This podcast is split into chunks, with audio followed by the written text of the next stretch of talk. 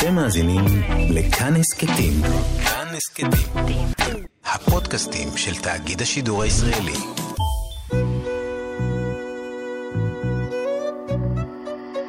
ליסה פרץ משוחחת. מאזיני ומאזינות כאן תרבות, שלום לכם. באולפן ליסה פרץ, ואני משוחחת עם אנשי ונשות תרבות על החיים והיצירה. עורכת התוכנית ענת שרון בלייס, והאורחת שלי היום היא המשוררת אודיה רוזנק. אה, לרוזנק יש ספר שירה, ספר ביקורים נפלא, מאין כמוהו, ששמו בוא לקק אותי בהוצאת מרום תרבות. שלום. שלום, מרום תרבות ישראלית. לפני שאנחנו מתחילים, אני רוצה שתפתחי את הספר שהבאת איתך, mm-hmm. את ספר ביקורייך, ותקריא לי שיר. נתחיל ממשהו קליל. אחרי שאני גומרת עם השלילה. אחרי שאני גומרת עם השלילה הזאת, דבר ראשון, אני עולה על הקטנוע שלי ונוסעת לחטוף אותך.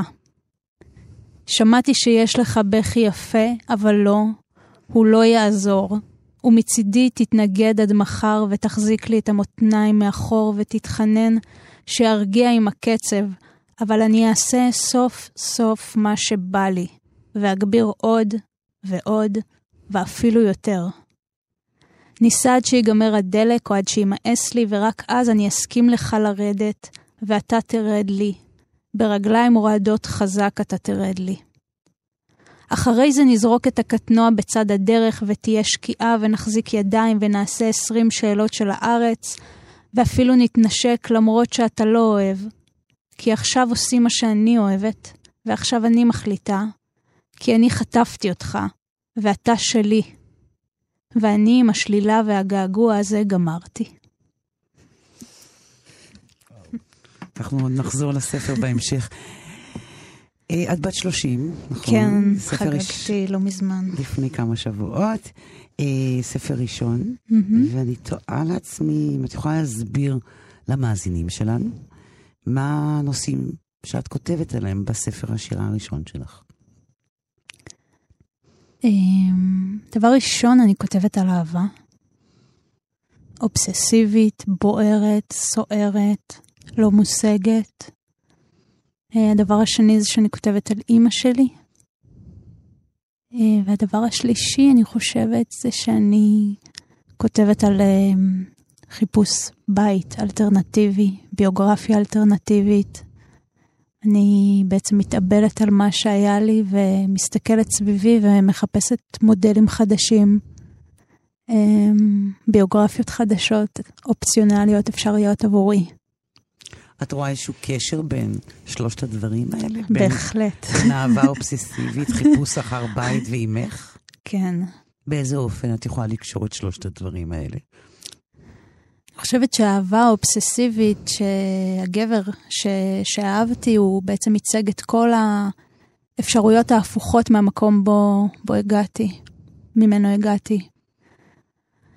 ו... באיזשהו מקום הוא גם מילא איזשהו תפקיד של הורה עבורי, ו...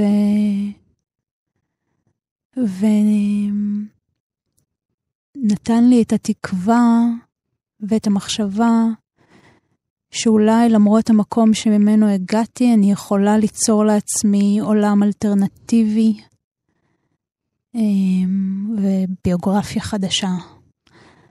אמ, אז זה ספר בעצם אה, שקובר את אימא שלי באיזשהו אופן, ואומר לא צריך אותך יותר, ואני אסתדר לבד, ואני אוליד את עצמי מחדש בלעדייך. אז בואו נחזור רגע לביוגרפיה שלך. כן. איפה נולדת? נולדתי בירושלים. אה, איפה? בבית, בבית החולים, בביקור אה, חולים, ואז אה, זה היה בשלג של 91, הביאו אותי בשלג הביתה לרחוב מרדכי היהודי בבאקה, וגדלתי שם, בבאקה, ארנונה, תלפיות. מה ההורים שלך עשו? אמי נפטרה כשהייתי בת שבע, והיא הייתה לפני, לפני זה היא עבדה כמורה בבית ספר יסודי לתנ"ך ועברית, ואבי הוא רופא, גניקולוג. אוקיי. Okay. ואת בת בכורה, בת uh, אמצעית, uh, בת יחידה? אני שלישית. את שלישית. כן, יש לי שני אחים גדולים ואחות קטנה. אוקיי. זה במשפחה הגרעינית שלי, אני מתכוונת. כן. אה, ואת את כתבת שהיית אה, נערה, כשהיית ילדה? אני כתבתי מגיל חמש וחצי או שש, אמ, אפילו קצת לפני בית הספר, אמ, וזה הדבר אה, שאני עשיתי מאז ומעולם, ואהבתי לעשות מאז ומעולם, וזה המקום הכי חופשי בחיים שלי. אז אם עשית את זה כל כך מוקדם, אז איך רק בגיל 30 הוצאת ספר? יש לזה הסבר? כן, אף אחד לא רצה אותי. אוי ואבוי. מה זאת אומרת? תסבירי את מסע החתחתים שלך. Um, אני התחלתי לשלוח לכתבי עת, um, אני לא אנקוב בשמם, אבל uh, מגיל מאוד צעיר, מגיל 15 או 16, uh, ושלחתי למשוררים שאני אוהבת, פשוט שלחתי ולא קיבלתי אפילו תגובות, ונורא רציתי שיראו אותי כבר מגיל צעיר. רציתי להשתלב בעולם הזה של הכתיבה, ושייתנו לי איזה גושפנקה ל... ליכולת שלי ולכישרון שאולי יש לי. ובעצם הרבה שנים אה, לא התייחסו אליי אה, ככותבת שירה, אה, התייחסו אליי אפילו, הייתי אומרת, אם, אם כותבת, אז כותבת בינונית. ו... אוקיי. וחברים שלי ואנשים שהיו סביבי, גם ככל שהתבגרתי, אז פרסמו בכתבי עת, ו... וכן זכו לאיזושהי הכרה, ואני תמיד אה, קיבלתי תשובות שליליות. אמ, הרבה מאוד שנים, ואז מה שעשיתי זה פשוט לפני איזה שלוש שנים, זה כבר כל כך בער בי, היו לי 400 או 500 שירים קלסרים ממש, כל שיר הייתי מדפיסה ומתייקת, וכאילו לא יודעת מה הולך להיות עם זה. והרגשתי אה, שאני חייבת במה, שאני מרגישה בדידות פשוט אה, נוראית. אף פעם לא רציתי לכתוב למגירה, זה סוג שנכפה עליי, כי לא רצו לפרסם אותי. אז אמרתי, טוב, אז אני, אני אתחיל לפרסם את השירים שלי בפייסבוק. ולפני שלוש שנים אה, התחלתי פשוט אה, לפרסם אה, שירים בפייסבוק. לא היה אכפת לי אם השירים הם בינוניים, גרועים או טובים, כי ידעתי שבמילא אין לי קהל. ופשוט עשיתי את זה כדי שזה יהיה שם בחוץ, מתוך כאילו ממש אה, צורך עמוק. שיראו אותי, אה, שיקראו את המילים שלי ושמישהו יקשיב לי. והספר הוא בעצם, אה, לא התחלתי לכתוב ספר שירה, אני פשוט פרסמתי המון המון שירים בפייסבוק, ולאט לאט אנשים התחילו לשים לב שיש שם איזה מישהי שמאחורי המקלדת מפרסמת כל יום משהו. וככה הדברים התגלגלו. אמ, לספר בסופו של דבר, אבל זו לא הייתה המטרה. כלומר, אני, אם אני יכולה לסכם את זה, בעצם 15 שנים היית בבדידות מוזהרת, את והמגירה. איזה מין אדם זה עושה אותך, הבדידות הזאת? אני עדיין אדם מאוד בודד. אמ, תסכול, ייאוש, נחישות, כוח. אה, לא, לא, לא ולא. אמ, אני חושבת שהצד הרע של הבדידות היא דיכאון, אה, שאני סובלת ממנו אה, לתקופות. והצד הטוב זה, זה איזושהי תחושה ש... אולי תחושה נרקסיסטית כזאת, ש... בעצם עוד לא מגלים אותי, או עוד לא רואים אותי, כי אני יותר טובה מכולם. את יודעת, זה התירוץ הזה של ה... אוקיי. זה התירוץ של ה... וב-15 שנים האלה, הביטחון העצמי שלך הולך ונבנה, את חושבת, בשירה, בכתיבה, ביכול, ביכולת שלך לכתוב. כן, הוא הולך ונבנה, כן. כן. כלומר, כשהגעת לספר, אז הרגש, הרגש בשלות, שאת יודעת לכתוב ולעשות את הדבר הזה. אמ, עוד לא. אני חושבת שעכשיו אני מתחילה להבין את זה. אוקיי. כלומר, שוב, היה לי את הקול הנרקסיסטי הזה, שאני חושבת שיש בכל יוצר, שבטח שאני יכולה, ובטח שאני טובה וזה וזה, אבל זה בעצם כיסה על חוסר ביטחון מאוד גדול. אמ, וקינית, כלומר, הייתה לך קנאה בחברים שפרסמו, עם היד על הלב? בוודאי. אני באופן כללי, הספר הזה, יש בו המון קנאה. את קנאית? אני חומדת. את חומדת, אוקיי. והיה רגע שאמרת, אוקיי, לא מפרסמים אותי, אני שוברת לעולם אחר, מקצוע אחר? לא. זה, אני גם לא רואה את, אני לא רואה את עצמי כמשוררת, אה, בעלת מקצוע משוררות. כלומר, אין כל כך מקצוע כזה, אני חושבת, בישראל. אה, זה לא מקצוע שהולכים לעבודה, משתוררים וחוזרים ומקבלים כסף. אבל כן, אה, זה משהו שתמיד עשיתי, דווקא בגלל שיש בו את החופש הזה שהוא לא מוגדר כמקצוע ולא משלמים לך עליו, אז יש בזה איזה חופש. נכון. ובמקביל למדתי חמש שנים לימודי קולנוע בסם שפיגל, שהקפיצו לי את הכתיבה גם למקום אחר. הכתיבה, ש... הכתיבה השירית שלי היא מאוד קולנועית בעקבות ה... באיזה מובן? תסבירי לי. אני, השירים שלי הם, כמעט, הם כמעט סצנות קולנועיות. הם... העולם של השירה והעולם של הקולנוע מבחינתי זה, זה, זה, זה כבר נהיה איזה דבר אחד. הקולנוע שלי הוא מאוד פיוטי והשירה שלי היא מאוד קולנועית, עד כדי כך שיש אנשים שאומרים שאני לא משוררת. אמ, אז, אמ, אז זה מאוד מאוד הקפיץ, מאוד הקפיץ את, ה, את הכתיבה שלי, לימודי הקולנוע והסרטים שעשיתי. עשית סרטים. עשיתי uh, שלושה סרטים, וכעת אני עובדת על פיצ'ר. סרטים קצרים. שלושה קצרים. במסגרת ו... הבית ספר. לא, שניים במסגרת הבית ספר, וה...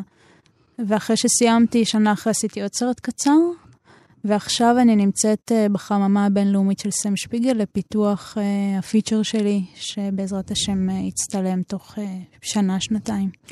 תגידי לי, ובמה התעסקת בסרטים הקצרים שלך? אמ, יש איזו הלימה לנושאים שאת. כן. מתעסקת בספר שלך? כן. באיזה מובן? אני לא זוכרת מי אמר, אני, יש לי uh, זיכרון פוסט-טראומטי, אנחנו גם נוכל לדבר על זה אחר כך, אז יש לי ממש בלקים בזיכרון, אבל יש איזה מישהו שאמר שבעצם כל יוצר מתעסק בנושא אחד כל החיים שלו. אני לא זוכרת מי אמר את זה, שבעצם הכל זה וריאציות של אותו כאב או של אותו פצע. אז אני חושבת שגם אה, הקולנוע שלי וגם הספר הזה מוכיחים את הטענה הזאת. כלומר, גם בסרטים שלך, mm-hmm. וגם כשכתבת מילים, כן. התעסקת באותו נושא. באותם, כן, באותם נושאים. נושאים. Um, כן, בסרט הראשון שעשיתי, שנקרא פרא, uh, זה על יתמות וחוסר אונים בזירה המינית. אה, בסרט השני שעשיתי, מי שחלמה, גם מדובר ביתמות ובדרך שבה אה, מסלילים אותנו להתמודד איתה. זו הייתה יתמות משכול בסרט הזה. ובסרט האחרון שלי, ביופסיה, אה, שיחקתי את עצמי. סרט שהוא דוקומנטרי, אני הולכת לבדיקת ביופסיה כי מצאו לי שלושה גושים בשד. ואני בעצם עוברת איזשהו תהליך, אה, זה כמעט סרט אימה, כי אימא שלי מתה מסרטן השד. אז זה עיסוק באימא ועיסוק בי ועיסוק בגנטיקה ועיסוק ב... בביוגרפיה הזאת שאני מנסה לברוח ממנה, שמופיעה גם כמובן בספר. כמובן בספר הזה. כן.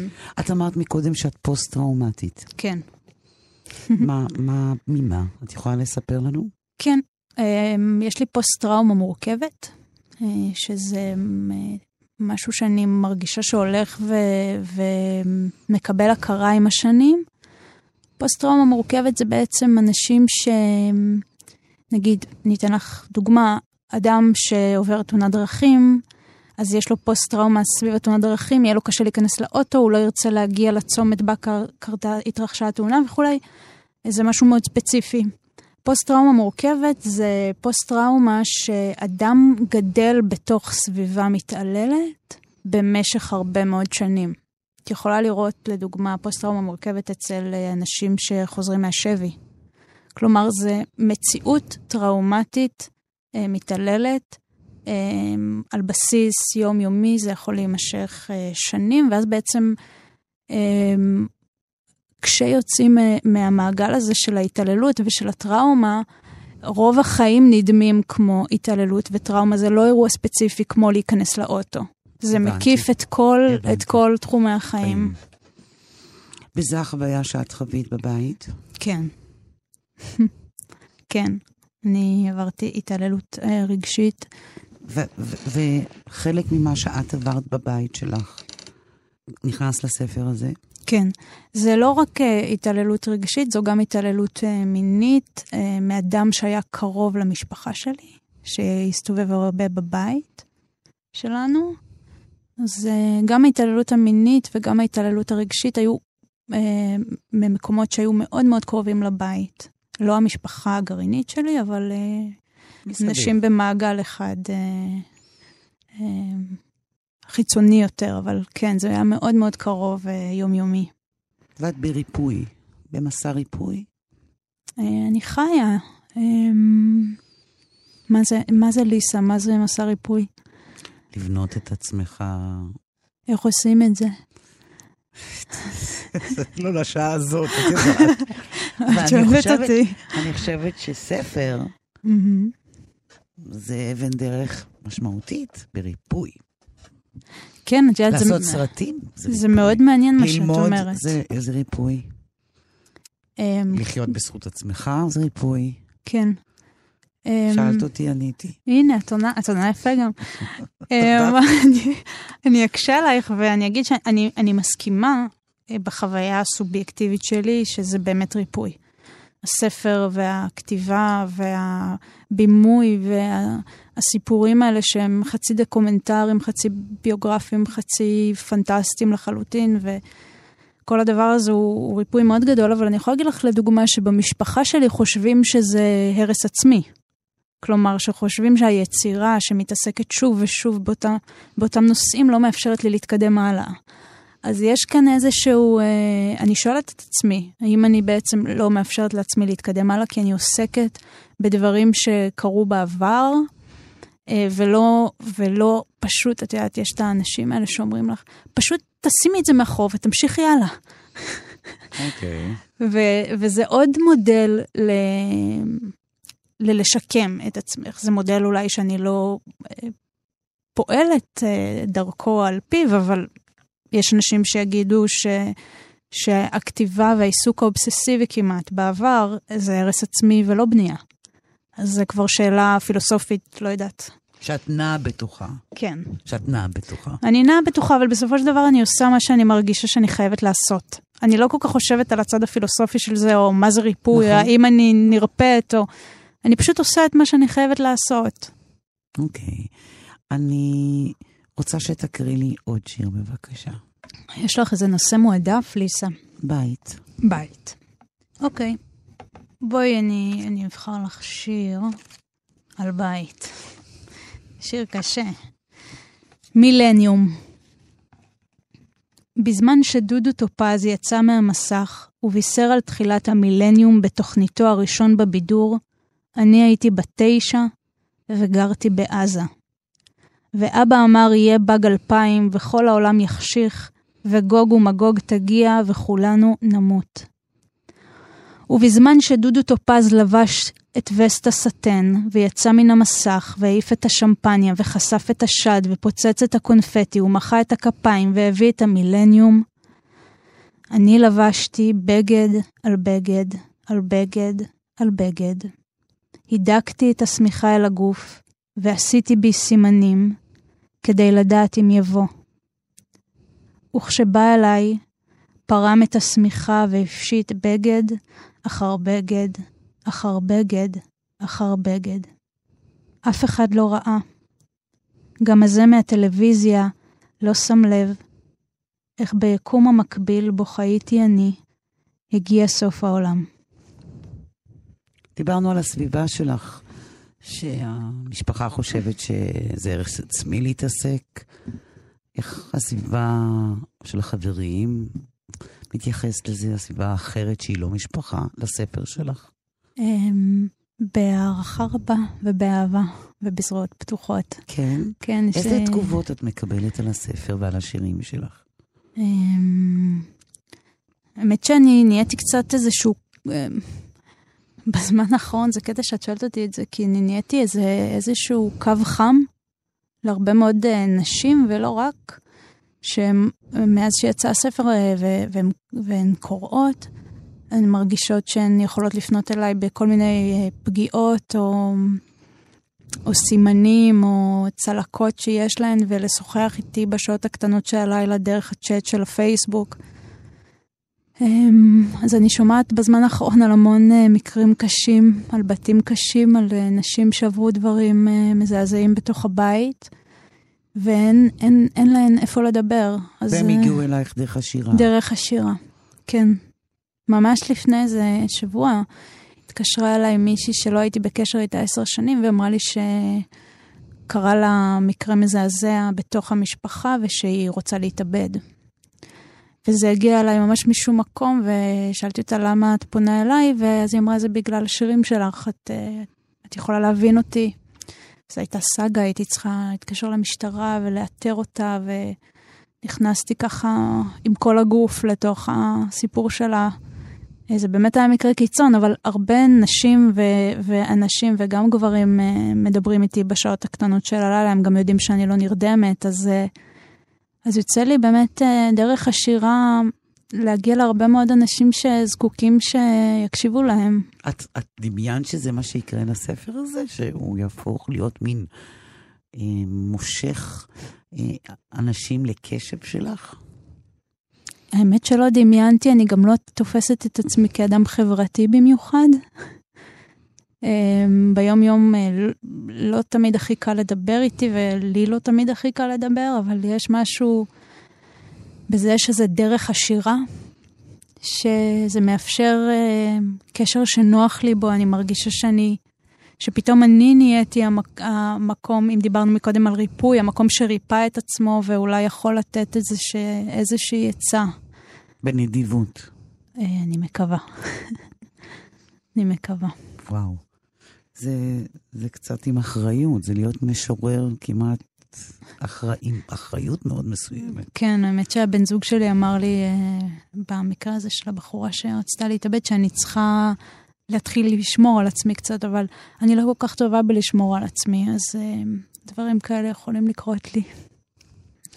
הכותרת, אני חייבת להודות, לפני שצוללים לספר. מה, בוא לקק אותי? כן, זה ידעת שהיא תמשוך uh, תשומת לב? כן. ידעת מה את עושה? כאילו. ידעתי שהיא תמשוך תשומת לב. אמ, את יודעת, זה מעניין. אמ, בזמן האחרון יצא לי לחשוב uh, עם עצמי בכנות למה קראתי לספר ככה, ומעבר לזה שזו ממש אה, בקשה שמגיעה בתוך מערכות יחסים שמופיעות בספר, תבוא, תלקק אותי וכולי, מעבר לזה חשבתי, למה קראת לזה ככה, והאם גבר היה קורא לספר שלו, בואי לקקי אותי? אה, ולמה הייתי צריכה את הכותרת המאוד אה, פרובוקטיבית הזאת לכאורה? כי בעיניי זו לא פרובוקציה, זו בקשה לגיטימית, אבל אני מבינה שאני חיה בתוך תרבות שכותרת כזאת היא פרובוקציה. ואני חושבת ש... זה עצוב מאוד להגיד, אבל אני חושבת שפחדתי שאנשים לא יקראו אותי אם אני לא אדבר בשפה מינית. זה ממש משהו שחשבתי עליו בשבוע האחרון, ממש, זו פעם ראשונה שאני מדברת על זה, ליסה, אז כן, יש פה הרבה, הרבה תכנים מיניים שבעצם היו, היו יכולים להיאמר בצורה פחות פרובוקטיבית, אבל פחדתי שלא ישימו אליהם לב. ולכן כתבת אותם. כן, ולכן כתבתי אותם באופן הזה. באופן הזה. כן. זה דבר שבדיעבד לא היית כותבת באופן הזה. אני חושבת שעדיין הייתי כותבת, כי אני, אני חושבת שעשיתי צעד נכון, כי אני חושבת ש... אה, אה, בהיותי אה, משוררת אה, צעירה בתוך ים השירה שיש, אז זה נורא עצוב להגיד, אבל לפעמים אני חושבת שאולי זה מה שיש לי להציע. זה, זה מוביל אותי. לעמדה השירית, בתוך השירים, סליחה, העמדה בתוך השירים של האישה, עם השירים שהם יותר שקשורים לאינטימיות ולמין. זו עמדה שנעה בין סוג של קורבנות mm-hmm. לבין חוזקה גדולה. כן. למשהו תובעני ודורש. כן. כלומר, זה נע בין חולשה, בין כוח לחולשה. כן. האם אני צודקת? את צודקת לחלוטין. שמתי לב לזה, האמת שלא מזמן.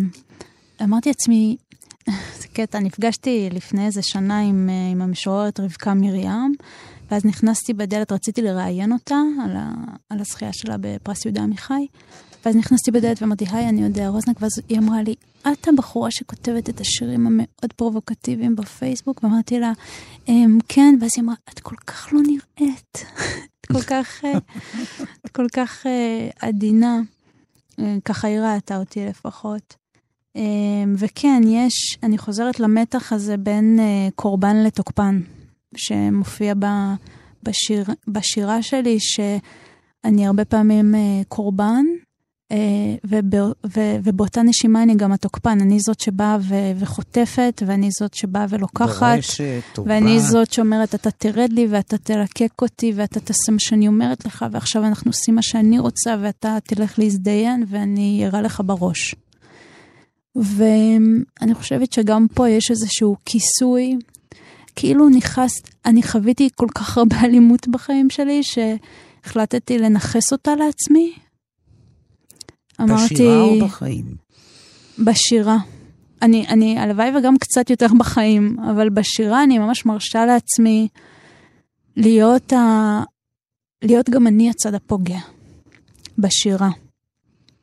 כי הרי לחטוף אותו ולקחת אותו ולהכריח אותו לרדת לי ולהכריח אותו ללקק אותי זה, זה מאוד אלים. אבל um, זה מרפא. כן. זה מרפא. יש פה עוד איזה דבר שתוך כדי שאנחנו מדברות, אני חושבת עליו, שזה מתקשר למה שאמרת על הכותרת, שאם גבר היה כותב כזה, כזו כותרת, או היה כותב כאלה שירים. כן. אנחנו חיים בתקופה שמאפשרת את זה, לדעתך? לגברים? לך, לך, לך, כאישה. כאישה, אה, כן, כי אני אישה. אנחנו, אנחנו עדיין חיים בחברה שהאישה היא הקורבן. לכן מותר לה לכתוב כמה שהיא רוצה, כולם יודעים שהיא לא תעשה. אם גבר יכתוב דבר כזה, אנחנו נשים לב. נשים לב ש... שהשירה אמ, היא לא... היא לא איזשהו, איזשהו ז, אה, טרם, אה, רמז מטרים, מטרים, רמז מטרים ל, למציאות. ואצל נשים אנחנו, אנחנו חיים בחברה שנשים זה דבר כל כך חלש, שאף אחד, זה אפילו מגוחך. כאילו, כשאני כותבת על אלימות זה אפילו קצת מגוחך. כאילו, מי את? את מטר חמישים ותשע, אה, עור ועצמות כזה, ואת לא יכולה לעשות בעצם שום דבר, אז תכתבי. אז תכתבי שאת אלימה, תכתבי שאת חזקה, תכתבי שהוא ירד לך כי את אומרת לו, ו... אבל כולנו יודעים שזה לא ממש באמת ככה, וזו פנטזיה. אז בעצם זה יותר איזה משאלות לב. כן, או... של להיות, של להיות, את יודעת, להפוך את, ה, להפוך את הקורבנות ל, לעוצמה במקרה הטוב, או לאלימות במקרה ה... כשהפנטזיה הולכת אפילו למקום של נקמה.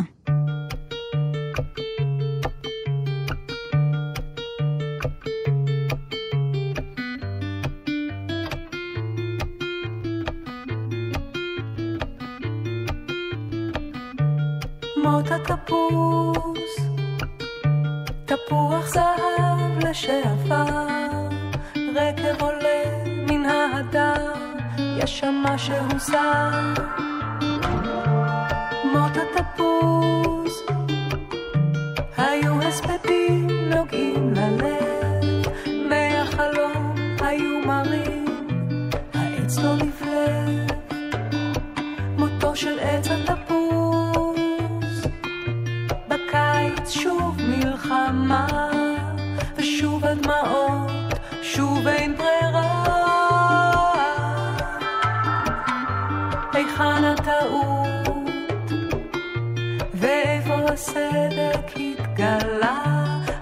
רציתי לכתוב לך שיר יפה,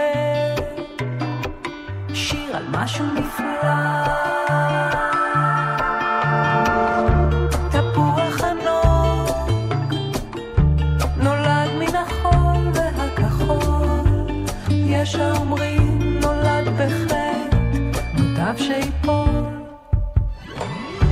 של עץ התפוס.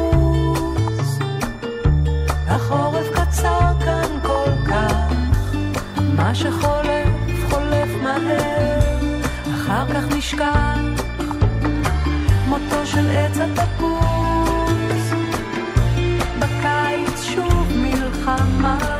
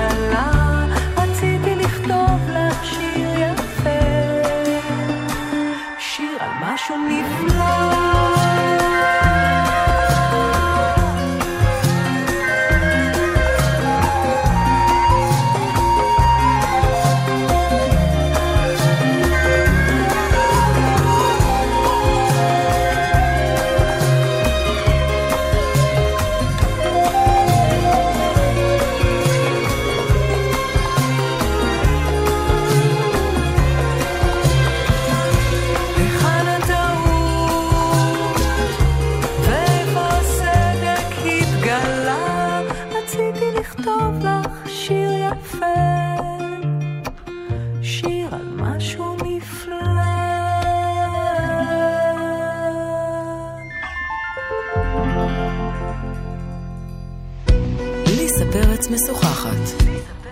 איתי באולפן, אודיה רוזנק. דיברנו לא מעט על, ה, על השירים המיניים, כמו שאת קוראת להם. אני לא קוראת להם ככה. זה שירי אהבה. שירי אהבה ויחסים, מהמם. אוקיי? נסכם על זה. כן, כן. אני רוצה לדבר על שירי האימא שלך. מהמם. איזה יחסים היו לך עם אימא שלך? את זוכרת את היחסים? לא, לא היו לי יחסים עם אמא שלי. אה, כל אישה מעל גיל 50 שאני פוגשת, אני מסתכלת עליה בראי של האם היא תרצה להיות אימא שלי? האם היא תוכל להיות אימא שלי? האם אני אולי נראית כמו הבת שלה? האם היא תאמץ אותי? עד היום, אני, אני בת 30. אה, כי בעצם לא היו לי ממש יחסים עם אמא שלי, אה, שאני זוכרת לפחות. אוקיי. אמ, אני ממש זוכרת ברמת הריח אולי, או התכשיטים שהיא ענדה, אבל אמ, אני לא זוכרת דיאלוג בינינו בכלל. אז אה, לפעמים כשאני לא נרדמת בלילה, אז אחת המחשבות שמעסיקות אותי זה בעצם, אה, כאילו, מאיפה באת? מאיפה באתי? מה את יודעת על אימא שלך? אני יודעת שהיא הייתה צדיקה. כל הזמן מקפידים להגיד לי שהיא הייתה צדיקה. לפני כמה זמן אה, קרובת משפחה שלי התקשרה אליי ואמרה לי שאם אמא שלי הייתה בחיים היא הייתה נותנת לי סטירה מאוד חזקה ומאפסת אותי כי השירים שלי הם אה, פוגעניים ומיניים ואמא שלי הייתה מתביישת בי. אני רוצה להאמין שזו לא הייתה אמא שלי, אבל אני מרכיבה איזשהו פרופיל מעדויות שמגיעות אליי. שמה? ספרי לי על העדויות האלה. Um, לדוגמה, היא הייתה... היא לא הייתה נותנת uh, כסף להומלסים, היא הייתה הולכת וקונה להם סנדוויצ'ים ועוברת מקבצן לקבצן, נותנת סנדוויצ'ים לקבצנים, לדוגמה. Um, היא התפללה המון, היא נורא האמינה באלוהים. היא דתייה. אני באה ממשפחה דתית, כן. היא הייתה דתייה. הייתה אדם אה, רגשי וסוער אה, ועדין מאוד. אה, שגם אני חושבת שבאיזשהו מקום חיפש חיים טובים יותר ממה שהיה לה כשהיא הייתה ילדה. אני לא יודעת על זה הרבה, אבל יש לי איזה גם הרגשה וככה לפעמים... אנשים אומרים איזה משפט, חצי משפט, ואני מבינה שאולי לא היה לה קל בתור ילדה. גדלה בבת ים להורים אה, שעלו מעיראק. וכבר בצבא היא פגשה את אבא שלי, ומין יצרה לעצמה סוג של חיים חדשים, מאוד אה, אשכנזים כאלה בירושלים. אה, רחוק מהמשפחה שלה. ו... זהו, הר- הרבה אני לא יודעת עליה. את רוצה לדעת עליה יותר? אני, בדיוק השבוע, אימא שלי הייתה אמורה לחגוג 62, היא נפטרה בגיל 38.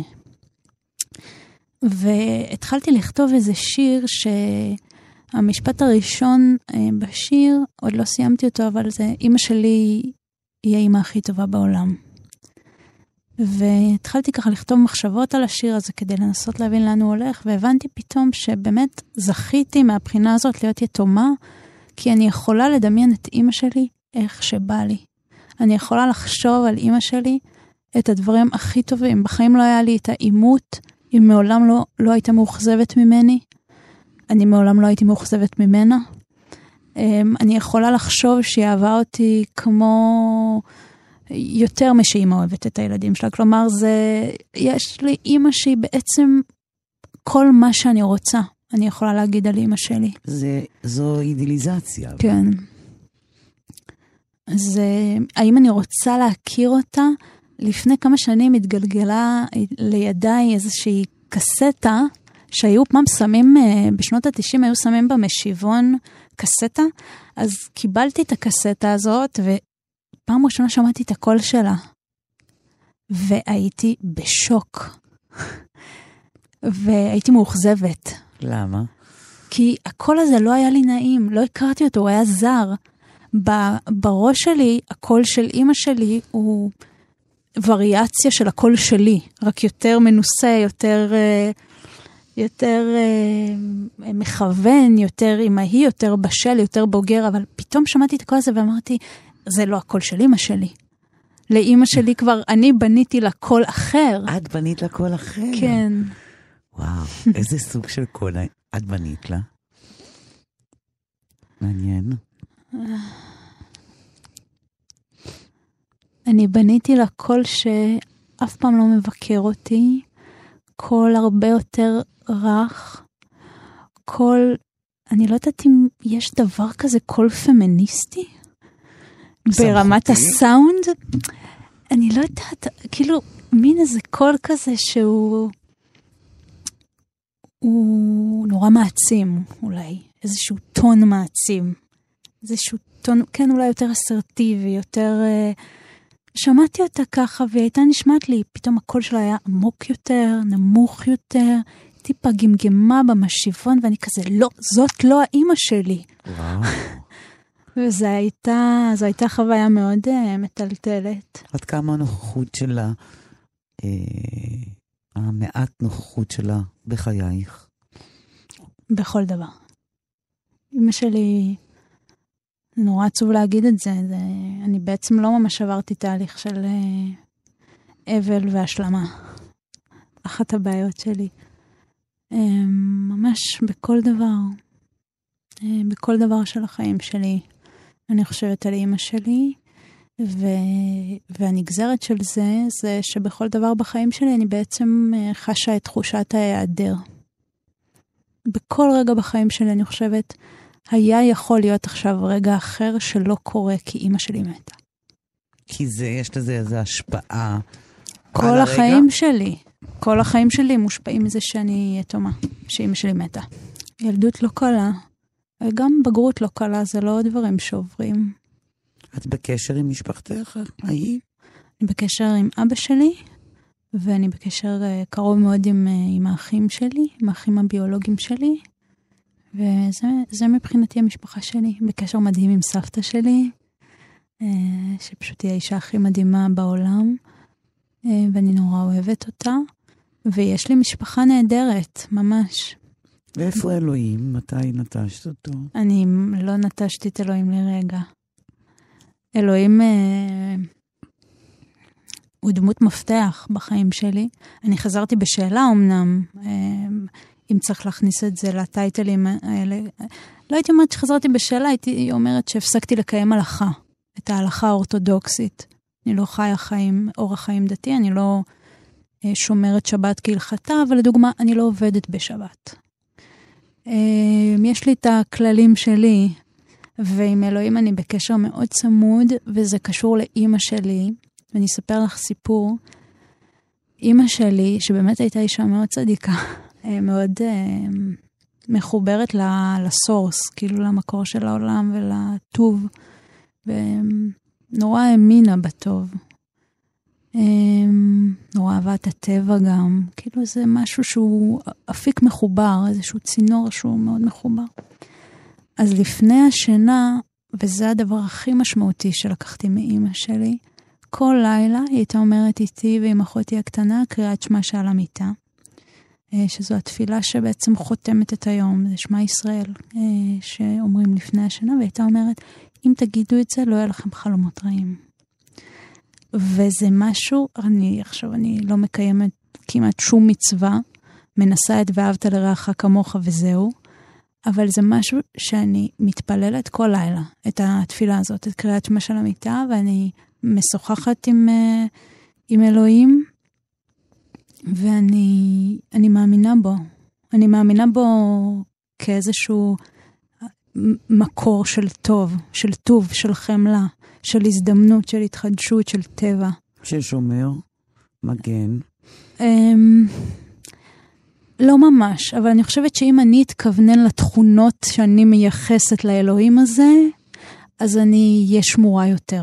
זה לא שהוא מת, מתייחס אליי ומסתכל עליי, זה שאני מתייחסת אליו ומסתכלת עליו, ו, ומתוך ה, מתוך הרצון שלי להתקרב לאותן תכונות שכרגע ציינתי, אז uh, יש איזשהו, זה מייצר איזשה, איזשהו מגן מול העולם המאוד כאוטי ומאוד רע שאנחנו חיות בו. ברור. הוא נכנס לספר? אלוהים? אלוהים, כן, אלוהים נכנס לספר. תביא לי שיר על אלוהים. אוקיי. אה, אלוהים נכנס לספר. יש לי שני, שני שירים עליו פה. בואו נתחיל מתג מחיר. תג מחיר. כשאלוהים יבוא לכסות את תל אביב בחושך, אני אכניס יד עמוק לתחתונים ואוציא ממני דם. בידיים מגואלות אלך עד לבית שלך ואמרח לך וסת על המזוזות. כש, כשמלאך המוות יבוא לקחת בנים זכרים מתל אביב, יהיה לו הסימן שלי. כאן גר אדם רע וכבד לב. ובבוקר, כשכל תל אביב, וגם אשתך והילדים יזעקו זעקה גדולה ומרה, אני אקרע את הים ואחצה אותו, ולא יכאב לי עליך, ולא יכאב לי בכלל. אני רגע רוצה לחזור לספר. זאת אומרת שלפני שלוש שנים בעצם פרסמת את השירים שלך בפייסבוק. כן. ואז איך, איך זה בסוף נכרך? איך זה נהיה ספר? מי גילה את זה? מי גילה את זה?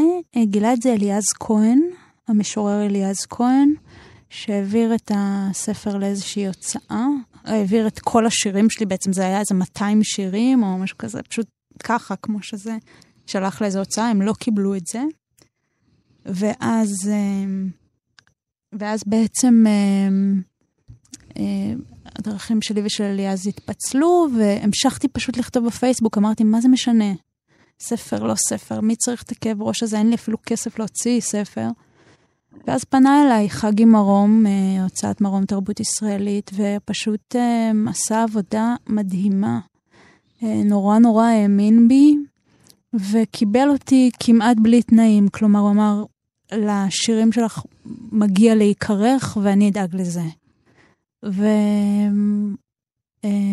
והוא ממש הגשים לי חלום, כי כל הקטע הזה של הפייסבוק וזה שאני לא צריכה שום, אף אחד ולא את הממסד ולא את הכריכה ולא, זה הכל הרי עם חוסר ביטחון מטורף של אה, זה במילא לא יקרה, אז, אז בואי נהפוך את זה, בואי נעשה לזה אידיאליזציה. אבל ברגע שחגי מצא אותי וכרך אותי ו, ועבד איתי, אז אה, זה ממש הייתה הגשמה של חלום. והיום, מה, מה קורה לספר? את מדברת עליו, את אה, מתראיינת עליו. כן, האמת שכמעט כל שבוע, מפה כן? לשם, כן. זה חיבוק גדול וחם. זה חיבוק גדול וחם. יש לך די ג'וב, נכון? יש לי, כן, אני מנקה. את מנקה בתים. אני מנקה בתים. את טובה בזה? מאוד. את, אני... את אוהבת את זה? מה, מה היחס שלך לזה?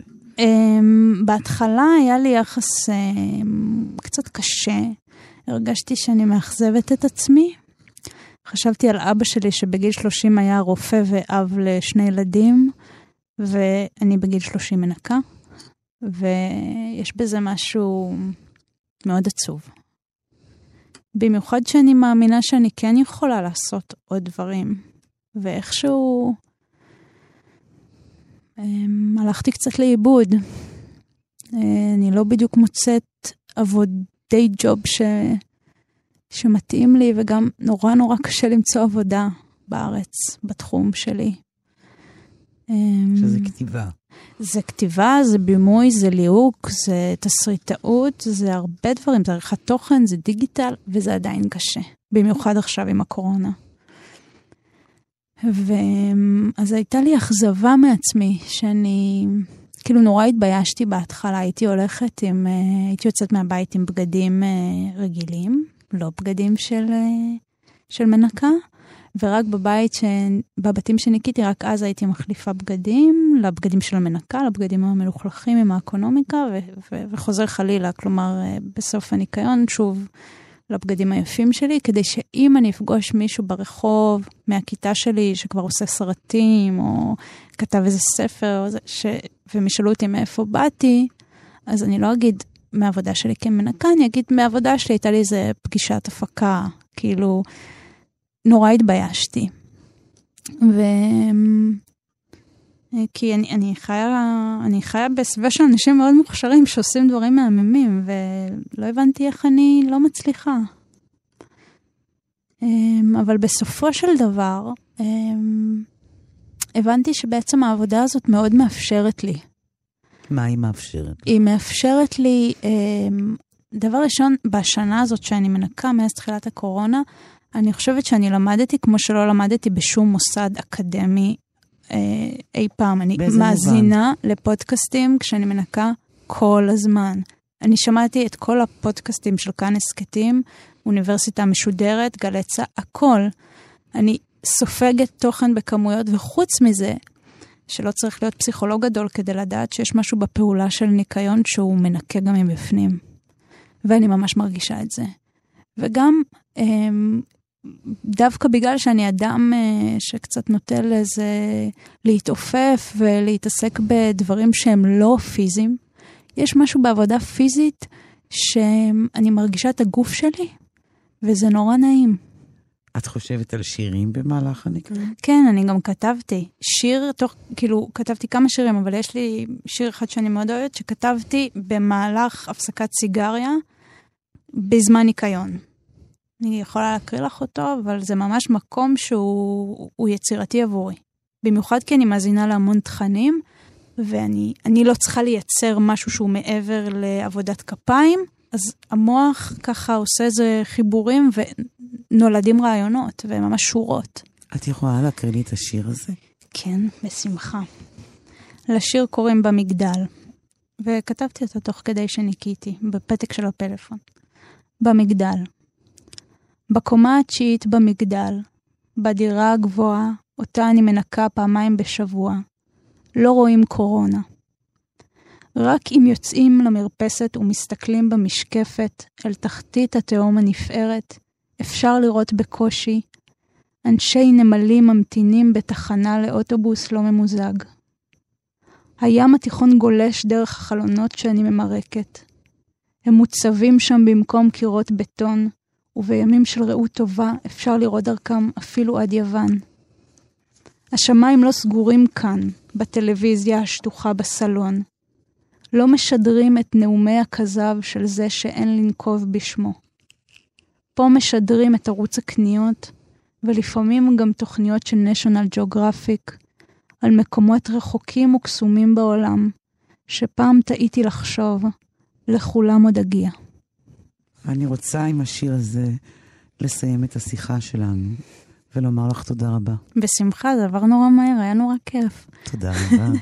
תודה.